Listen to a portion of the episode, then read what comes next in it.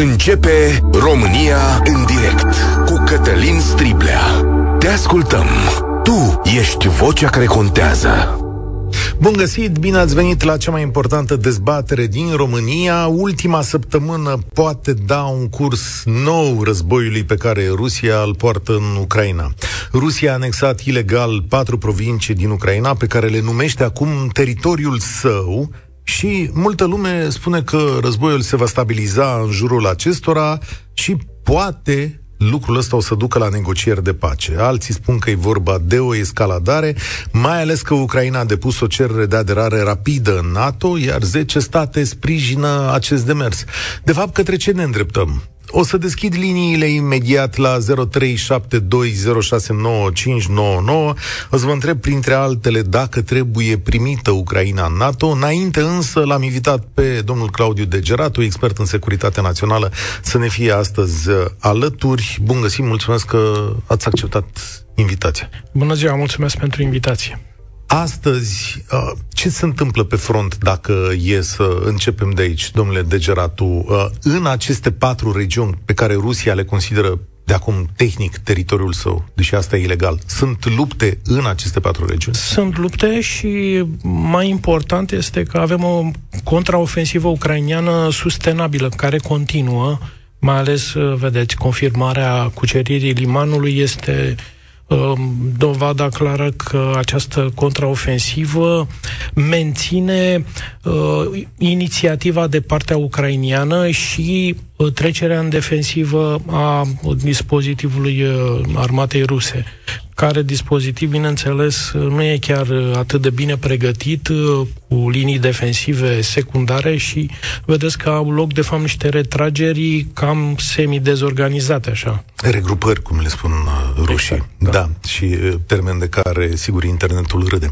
Uh, Bun, dar asta înseamnă că suntem în acea teorie în care Rusia poate spune în momentul ăsta, domnule, ne este atacat teritoriul, nu? Adică da. În retorica lor, atenție, da. asta spun, în retorica lor, asta pare că se întâmplă. Da, și bineînțeles că asta înseamnă o angajare a și puterii legislative și puterii prezidențiale din Rusia în această logică a pașilor uh, care uh, îi forțează să ia niște măsuri pentru apărare teritorială și se leagă de ideea acestei mobilizări care s-a făcut înainte de anunțul oficial și de celebrarea, între ghilimele, a aderării.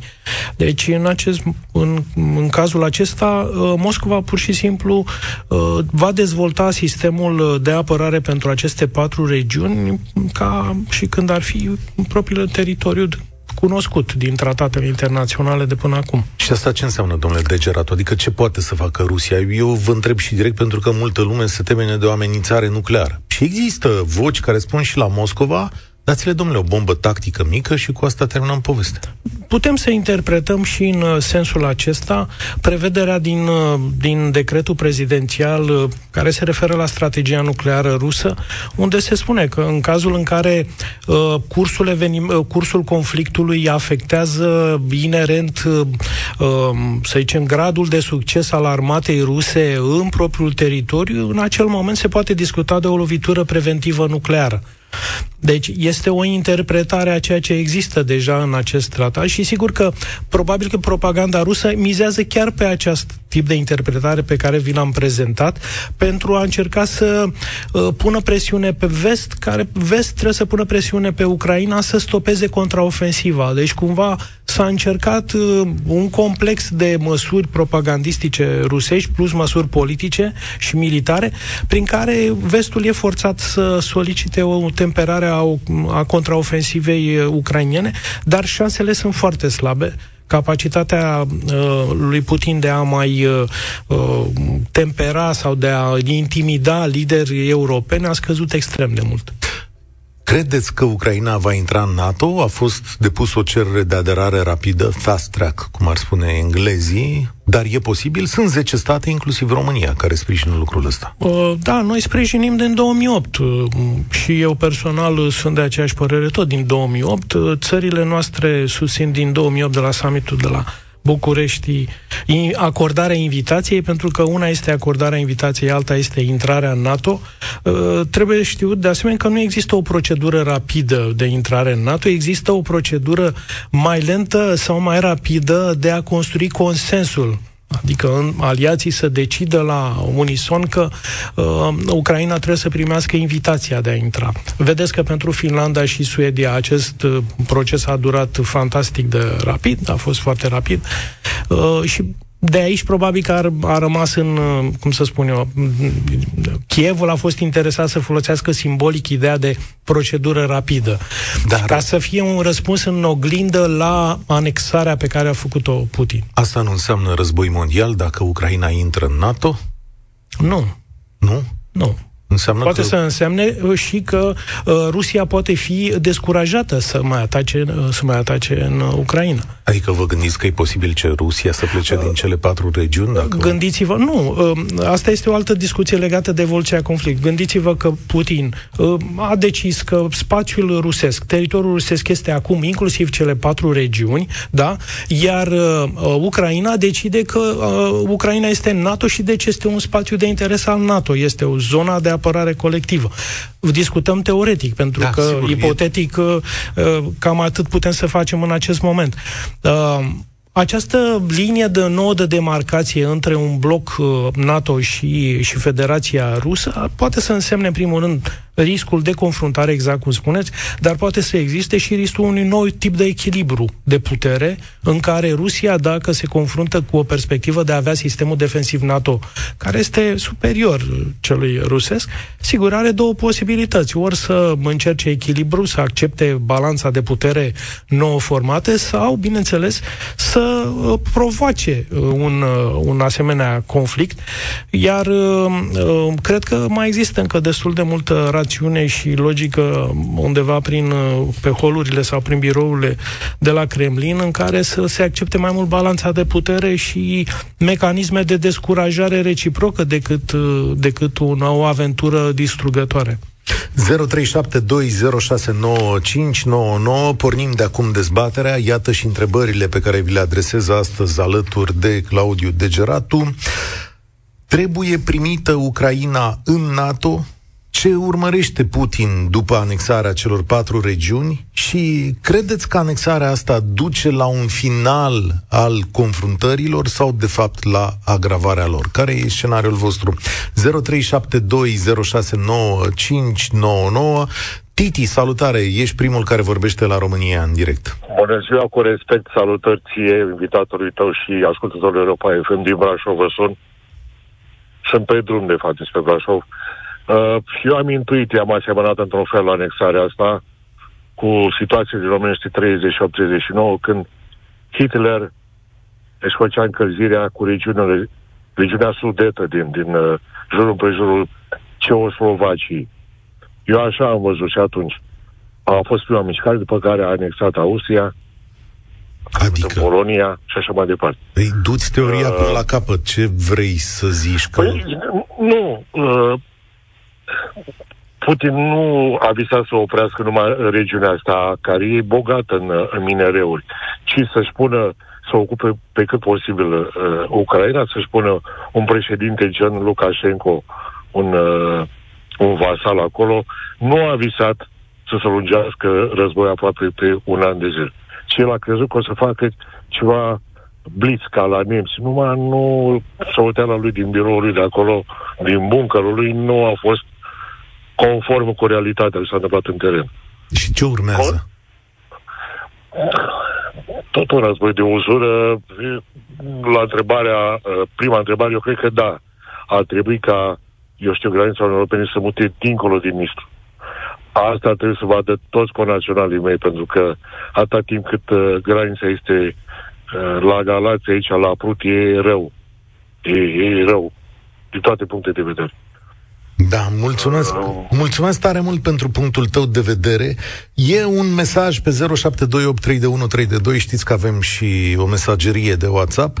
Indiferent dacă intră sau nu Ucraina în NATO, noi tot cu amenințarea la graniță stăm. Renunță Ucraina la cele patru regiuni, se termină războiul și se creează un precedent. Peste patru ani vine lui Putin să anexeze și Moldova, fiindcă Transnistria e pe teritoriul Rusiei prin referendum. Da. Da. E, mă rog, este scenariul care a fost uh, analizat și uh, descris pe toate, în toate detaliile, că, exact cum spunea și Titi mai devreme, Uh, discutăm de fapt de o escaladare uh, în etape, de fapt, al acestei agresiuni rusești și ne putem aștepta după aceea să mai uh, găsească câteva oblasturi, câteva regiuni din Ucraina care să fie, de fapt, rusofone, care să fi fost, să zicem, matricea istorică a poporului rus, de fapt, și care merită da, să fie anexate din nou. Se poate merge până la Praga, sigur. 0372069599 Cristian, salutare, ești la România în direct. Să intre Ucraina în NATO sau nu? Vă salut, am onoarea. Păi, întrebarea este dacă vreo țară din Europa ar fi pregăt, mai pregătită decât Ucraina să intre în NATO. Părerea mea personală că ucrainenii sunt uh, uh, în pole position față de multe țări care să ar putea să, uh, să spună, domne, merităm cu adevărat nu mi-aduc aminte vreo țară nici limitrofă nouă și nici mai departe spre vest care să fi dus uh, un asemenea război și care să justifice cu adevărat. Uh, să zicem Ungaria, Cehia, Slovacia, nu, nu, nu știu, va participa cu trupe și noi. Eu vă spun că Aici e relativă treaba. Domne, dacă am participat în uh, Afganistan, Kosovo, Irak, nu, stai un pic. avem... Uh, stai un pic. Ce zici tu acum, Cristian, este că armata ucraineană e cea mai bine pregătită și cu experiența cea mai mare din regiune, da? Asta este părerea mea, da. Și ok. Da. E confirmată treaba asta. Bun, Chiar dacă acord. ei utilizează armament occidental. Bun, de acord, de acord, dar să știi da. că una e una, adică ei sunt foarte bine pregătiți. Mai zice cineva pe mesaje, zice, domnule, ar fi excelent pentru noi să intre, că am păi avea o zonă de securitate cu o armată foarte bine pregătită în fața noastră și n-am mai avea probleme cu Rusia. Dar oare e adevărat că nu am mai avea probleme cu Rusia? Rusia nu ar considera că NATO este cea care agresează păi, pentru că... Rusia de cine a fost agreată, domnul Striblea? Agresat. De a ajuns, unde a ajuns acum? Nu a fost agreată de Madame Merkel, de uh, Trump, care se pupa cu Putin și spunea și de Macron care era între ape. Cine a format pe Putin și l-au susținut până a ajuns la nivelul ăsta? Dependența Germaniei de gazul rusesc, în principal, faptul că este cea mai puternică țară a Uniunii Europene și are un cuvânt extraordinar de greu de spus, 29 de state pot să spună din 30 uh, că nu uh, Ucraina uh, să adere, dacă Statele Unite uh, s-ar de la una, îmi cer scuze, uh, vreau să ating uh, toate ideile, că ce aveam uh-huh. să le... Uh, înțeleg ce spui. Uh, da, deci ideea este în felul următor. Uh, Ucraina, din punctul meu, că asta m-ați întrebat, uh, dacă merită, da, merită. Și vă mai spun ceva, cele patru regiuni anexate acum, Zaporojie, Donetsk, Lugan și, uh, și Herson, uh, contează dacă cineva recunoaște sau nu apartenența lor la Rusia?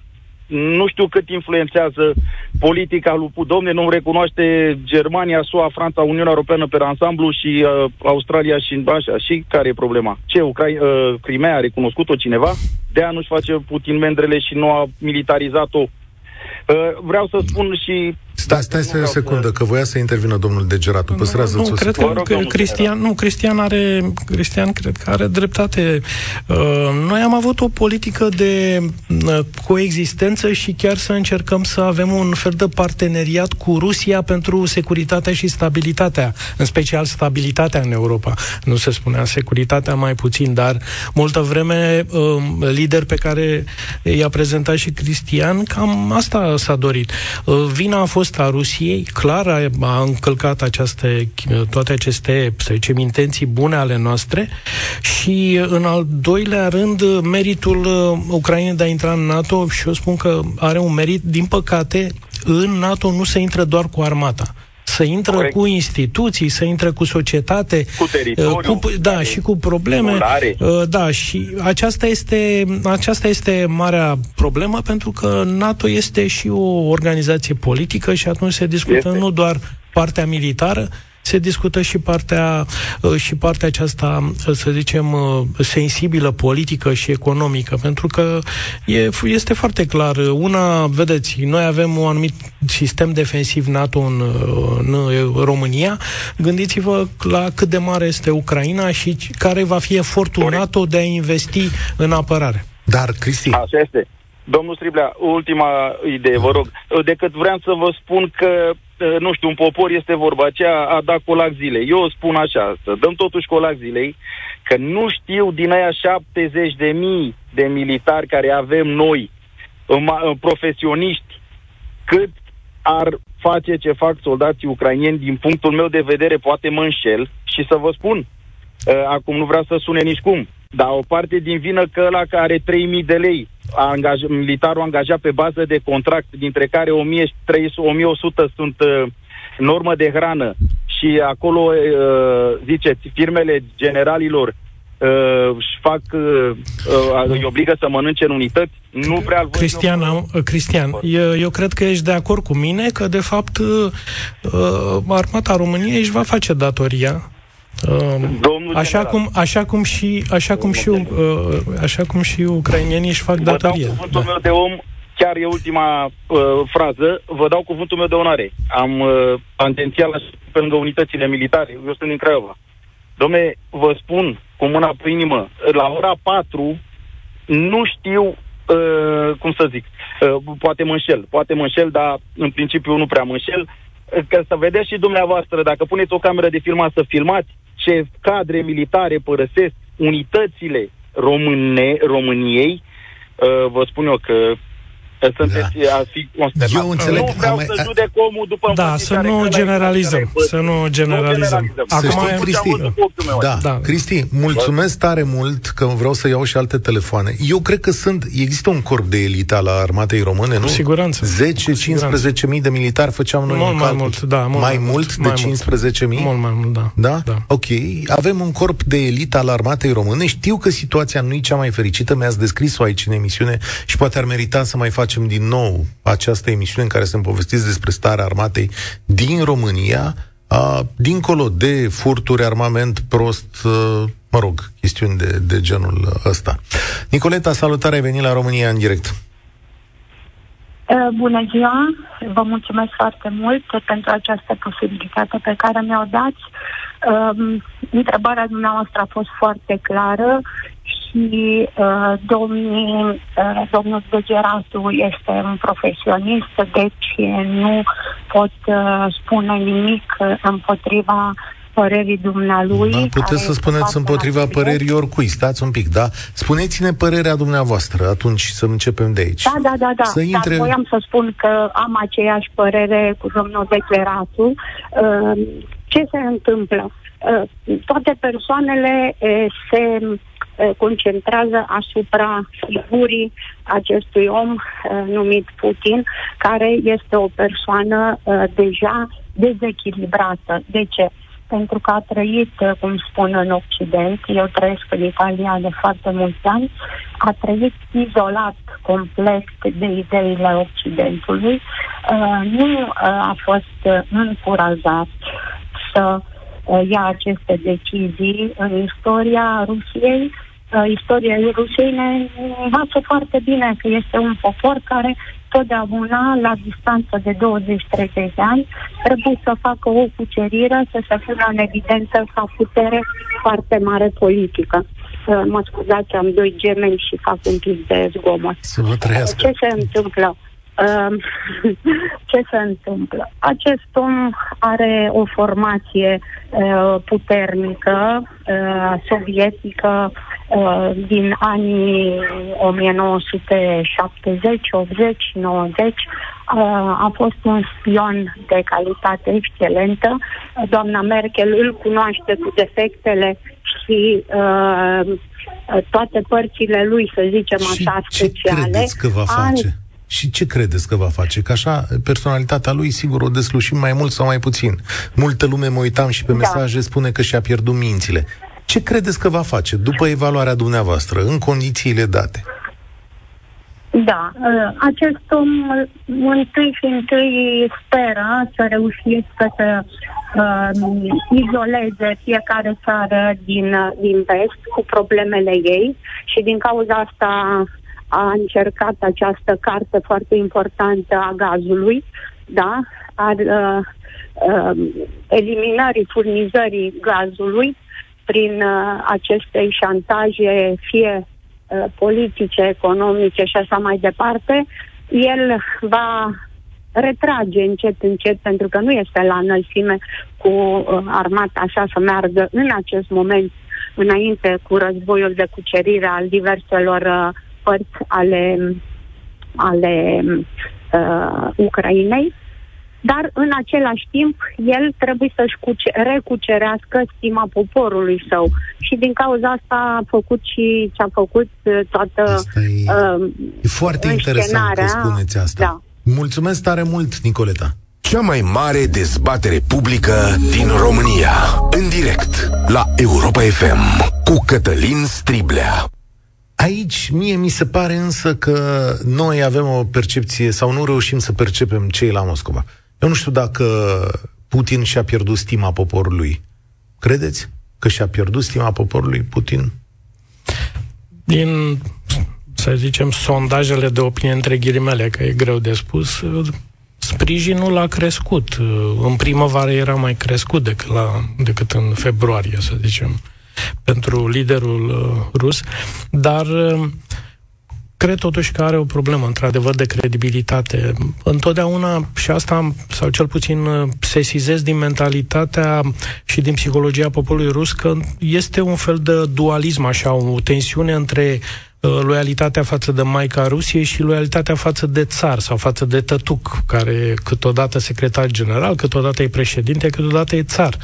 Dar între cele, între cele două elemente, așa, din câte îmi dau seama, Putin este cumva uh, obsedat de ideea asta de a fi, mă rog, în centrul uh, atenției, de a fi liderul cel mai important, pe când cred că o parte din ruși încep să se gândească mai mult la ce se va întâmpla cu Federația Rusă, nu la ce se va întâmpla cu liderul rus în viitor? Asta e o chestiune care merită discutată, dar uitați aici un mesaj la 07283132. Războiul de-abia acum începe. Eliberarea teritoriilor anexate va fi un motiv de viol teritorial pentru Rusia. Primirea Ucrainei în NATO va scuți și mai mult săbiile spune unul dintre ascultătorii noștri. Adică e posibilă și varianta asta, sau foarte posibil. Da, sigur, posibilități sunt. Vedeți că nici noi nu ne gândeam că vom avea două țări neutre, Finlanda și Suedia, să intre în NATO așa uh, rapid, vigelios. Uh, Acum uh, suntem undeva într-o zonă foarte deschisă a unor opțiuni în care e, intrăm într-o eră în care putem să luăm decizii strategice destul de surprinzătoare pentru ce știam până acum, inclusiv ideea că avem, am putea avea un aliat cu probleme pe teritoriu, cu trupe rusești acolo și în același timp să-l uh, considerăm ca fiind de facto NATO, și să facem mai mult decât facem acum, pentru că, vedeți, sunt țări ca Polonia, țările baltice, care spun, domnule, trebuie să facem mai mult din punct de vedere militar pentru Ucraina, iar ceilalți întreabă ce vreți mai mult. Păi am vrea dacă putem să trimitem trupe, dacă putem să trimitem mai mult acolo, fără însă de a implica, de a atrage NATO în, într-un conflict. Ei, lucrul ăsta, lucrul ăsta să știți că va persista, dar va persista de ce? Pentru că dacă vă uitați în discursul lui, uh, lui Putin, uh, ultimul discurs de la anexare, 80% se referă de la fapt la cum trebuie să demonizăm vestul și mai ales e un semnal clar că urmează, cum spunea și Nicoleta, să se ocupe mai mult de vest. Se va ocupa și de Ucraina, între ghilimele, dar probabil că vor fi mai multe uh, acțiuni asimetrice împotriva vestului. Vedeți alegerile din Bulgaria, exemplu, da? Și din alte state și revenirea populiștilor și a multor extreme la conducere în diverse state. Ștefan, salutare, bine ai venit la România în direct. Cum îți sună? Alo. Ne auzi, da? Alo, mă auzi? Da, da, da. Cum îți da, sună? Frumos. Sunt în trafic undeva între Deva și intru acum pe Valea Mureșului sunt șofer de tir, v-a spus de la începutul emisiunii. Da, în legătură cu continuarea războiului, cred că ca să intre Ucraina în NATO, trebuie să renunțe la acele teritorii cum a renunțat și România în a deveni țară membră NATO, iar Ucraina, ca să intre în NATO, trebuie să renunțe la aceste teritorii. Se va face încă o împărțire a Europei, cum a fost la Ialta, și toată lumea o să fie bine. Nu o să lupte niciodată NATO cu Rusia pentru Ucraina. Prin tehnică militară, da. Prin susținere din sume de bani prin astea. Dar ca și soldați nu va lupta cu, cu, cu Rusia. Păi n-ai auzit și că Polonia, atât, Polonia de-abia își dorește să trimită trupe acolo. Polonia e țară NATO. Și Polonia vrea să trimită trupe în uh, Asta, Ucraina? Asta a zis acum, mai devreme, domnul Degeratu, exact asta a explicat, că Polonia are, gândește Se această... gândește la o misiune oricum internațională, susține ideea, vedeți că noi am fost și în, în Afganistan și tot uh, își puneau mulți problema de ce să te duci până acolo uh, și să uh, riști, să ai acțiuni teroriste împotriva țării tale.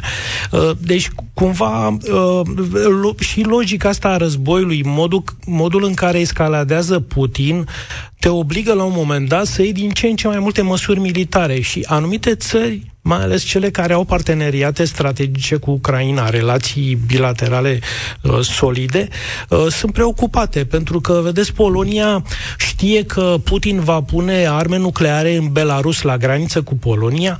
De asemenea, dacă uh, Polonia, ca, dacă Ucraina cade și uh, își pune cineva, un, eu știu, uh, Moscova își pune un lider pro-rus uh, la Kiev, atunci va avea o problemă de graniță cu, cu, cu uh, tot cu Polonia Polonia. Deci, cumva, uh, suntem și noi cam în aceeași situație în care uh, uh, ajungem la această decizie cât mai putem să contribuim militar fără să ne implicăm direct. Iată, asta e explicația. Trupe în nume propriu, să înțeleg, nu da, da, în da. da.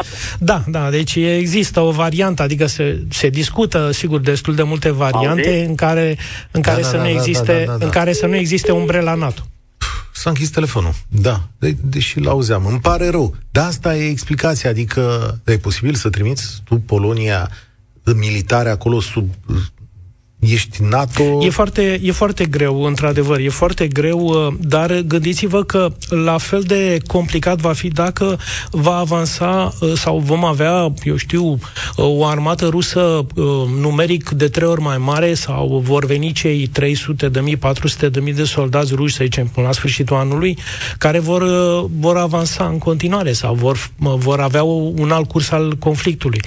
Și atunci, sigur că toată lumea își pune întrebarea de fapt, ă, dacă această evoluție pe teren nu cumva ne obligă măcar să pregătim un plan pentru așa ceva. Dana, salutare, ești la România în direct. Bună ziua și bine v-am găsit. Să știți că am intrat în primul rând pentru că la uh, analizele astea geostrategice și militare femeile intră foarte puțin sau deloc și astăzi am mai intrat în deci mi se pare de mai pomenit. Da, Așa, acum la întrebările dumneavoastră, da, uh, fără discuție Ucraina trebuie să intre în NATO. Uh, au demonstrat că sunt uh, foarte bine pregătiți, sau cel puțin s-au pregătit foarte bine în ultimii ani și în ultimele luni de când a început războiul. Uh, instructorii militari care pregătesc uh, în UK, inclusiv în Suedia, că aici au pregătit, uh, uh, Suedia le-a dat uh, echipament pentru deminare și au pregătit uh, echipe pentru deminare și sunt uh, de-a dreptul entuziasmați de felul în care ucrainienii receptează, asimilează și pun în practică informațiile pe care le primesc. Deci, din punct de vedere al uh, pregătirii și al logisticii, fără discuție, Ucraina se cal- califică pentru intrarea în NATO, dar, așa cum știm, până la urmă este vorba despre un proces destul de lung. Semnarea cererii nu înseamnă aderare automată, uh, va mai dura până când se va lua o decizie și sunt convinsă că multe lucruri se vor întâmpla până atunci. Da, ideea este noi ce credem ca societate, adică tu ce crezi, pentru că, uite, politicienii români s-au exprimat. Și, A, da? eu, eu sunt absolut pentru. Okay. Uh, vreau să vă spun că în momentul în care uh, toată lumea a discutat dacă atacă sau nu Putin cu, gran- cu uh, armata masată la granițe, uh, am spus fără discuție că va intra uh, Putin în Ucraina, pentru că suedezii se pregăteau deja de război aici. Uh, Rusia structurase uh, nave și uh, avioane deasupra Suediei și în insula Gotland se făceau pregătiri intense cu ridicarea nivelului de alertă și uh, transferare de armament, insula Gotland fiind insula Bastion în Marea Baltică a Suediei, înainte de a intra Putin în, în Ucraina. Dana, uh, uite ce zice unul dintre ascultătorii noștri pe WhatsApp. Dacă Ucraina intră acum în NATO, va începe al treilea război mondial. A, nu, nici vorbă. Uh, războiul este în desfășurare, referendumurile, anexarea celor patru regiuni, e, mă rog, acolo este clar pentru toată lumea de ce s-a făcut, pentru că Putin își dorea un uh, argument prin care să, uh, nu știu, să folosească arma nucleară, cum spunea uh, invitatul dumneavoastră, sau pur și simplu să apere, să atace uh, acele regiuni. Nu cred că, nu cred că uh, se va întâmpla mai mult decât se întâmplă acum. Ucrainenii își recuceresc teritoriile, vreau să spun, în, abia ăsta pare să fie un blitzkrieg, ceea ce se întâmplă acum cu recuperarea regiunilor ocupate de ruși pentru un ritm extraordinar de alert. Este absolut incredibil ce se întâmplă în fiecare noapte și unde ajung în fiecare dimineață. Uh, numărul, mă rog, uh, mărimea armatei rusești pe care ar putea o mobiliza Putin, cum spunea domnul uh, de mai înainte, nu știu dacă va influența foarte tare evoluția, pentru că s-a văzut foarte clar că în materie de do- dotări, în materie, în materie de tactică, în materie de strategie militară, rușii sunt praf la ora asta. Se știe, sau cel puțin se bănuie din dinamica uh, a ceea ce se întâmplă sau se bănuie că se întâmplă la, la Kremlin, că Putin conduce personal operațiunile în Așa, ultima în operațiune militară. Da. Mă rog, nu știm. Iar, iar asta e o... Dar stai o da, secundă, da, deci... că vreau să-l rog pe domnul Degeratu să ne răspundă la o chestiune care a circulat în spațiul public. Se spune că această armată de mobilizare a Rusiei nu e foarte bine pregătită, este evident fiind recruți fiind oameni de o anumită vârstă care au trecut prin armată, dar în același timp există această informație, teorie să-i spunem, că există grupări militare pe care Rusia le pregătește în estul extrem și în care avea rezerve. Are sau nu are? Care sunt datele pe care le știți acum? Fiecare regiune militară rusă are o, cum să spun eu, are o o structură fixă de apărare teritorială care în general nu se trimite pe nicăieri și are aceste unități disponibile care sunt uh, pentru a ajuta anumite regiuni. Sunt mutate rapid pentru că întotdeauna Federația Rusă a avut o problemă cu această mobilizare din extremul orient să aduci în districtul militar de vest, uh, în zona, în zona Sankt Petersburgului, e o problemă. Pentru că, vedeți, demografic, Federația Rusă are o mare problemă de a mai asigura forță luptătoare. Uh, eu sunt convins că, sunt convins că au luat în calcul și să mute aceste unități te, care sunt pentru apărarea teritorială, pentru că sunt oricum constituite și sunt mai bine pregătite, să trimită din ele pe front și rezerviștii să se ducă în aceste zone, să în permanență, chiar înainte de această mobilizare, Federația Rusă a încercat să pregătească aproape, se spunea, vreo 40 de regimente uh, noi uh, în care guvernatorii erau obligați să facă un fel de mobilizare mascată până când să se anunțe mobilizarea parțială. Și, bineînțeles, rezultatele, cum spunea și, uh, și doamna, sunt slabe, sunt slabe. Dar noi discutăm aici de Uh, această combinație între o forță slab pregătită, dar numeric este superioară a armatei ucrainiene și forța de foc care rusească, care în continuare este mare, dar bineînțeles există partea cealaltă, adică o strategie catastrofală și o lipsă de coeziune clar între comanda, controlul armatei ruse și, și uh, trupele uh, respective. Părerea mea este că se ajunge la un fel de conflict degradat, adică un conflict uh, care se, e mai mult de uzură, cu mici avansări, cu mici probleme, iar, Fed- iar Ucraina are nevoie și ea de o forță de rezervă serioasă pentru a scoate un inamic care este superior numeric. Chiar dacă e slab pregătit, încă nu avem situația, eu știu, din uh, primul război mondial când uh, trupele rusești, uh, uh, cum să spun eu, marile unități rusești plecau de pe front în bloc și răsau frontul liber neacoperit de, de, de nimic. Nu suntem încă în situația respectivă. Avem avem retragerile astea haotice, semi-haotice, dar nu discutăm de un fel de dezarmare și uh, fugă de pe front uh, la modul uh, deci, respectiv. mai durează. Mai durează, din punctul meu de vedere. Să știți că eu nu sunt, uh, să știți că nu sunt de acord cu varianta asta, adică Putin și-a fi păstrat cei mai buni la urmă, pentru că războiul durează de șapte luni, iar uh, înfrângerile au fost extrem de dure, deci începând de la Kherson, Liman, tot, tot ce s-a da, întâmplat. N-am spus că sunt cele, nu, n-am spus că sunt cele mai bune, spun doar că sunt, uh, sunt acele unități care, în general, sunt considerate ca importante pentru apărarea teritorială a celor mai importante regiuni militare uh, și ele sunt gata constituite și sunt rutinate, adică au, sigur, gradul lor de combativitate e altă discuție, însă uh, nu am spus. Cele mai bune, într-adevăr, sunt în districtul militar de vest, zona Kaliningrad. Unii au fost uh, și aceia au avut mari înfrângeri la începutul războiului, vă aduceți aminte de luptele exact. din jurul Chievului, uh, exact. în special forțele speciale, dar uh, și trupele aeroportate și, bineînțeles, unitățile de gardă de tancuri. Da, blindate. Da. Wagner, da. tot ce au considerat ei că este mai bun, a fost aruncat deja în luptă.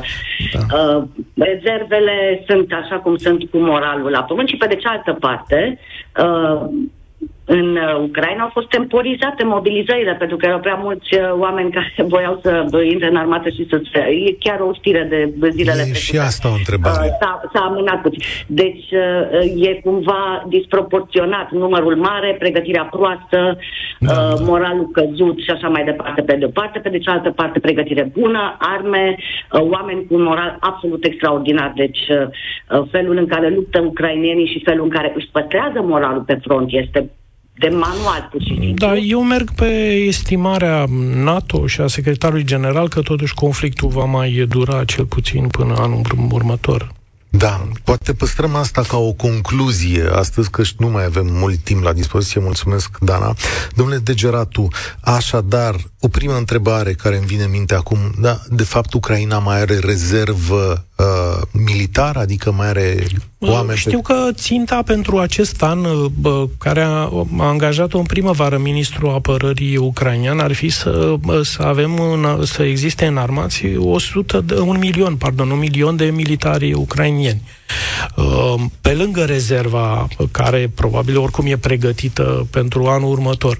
Deci, cel puțin, uh, asta s-ar dori ca în, până la finalul anului să cu ajutorul uh, militar străin să, să existe 100 de, să existe un milion de, de soldați ucrainieni. Iar dacă e să tragem o concluzie după aceste zile, către ce ne îndreptăm?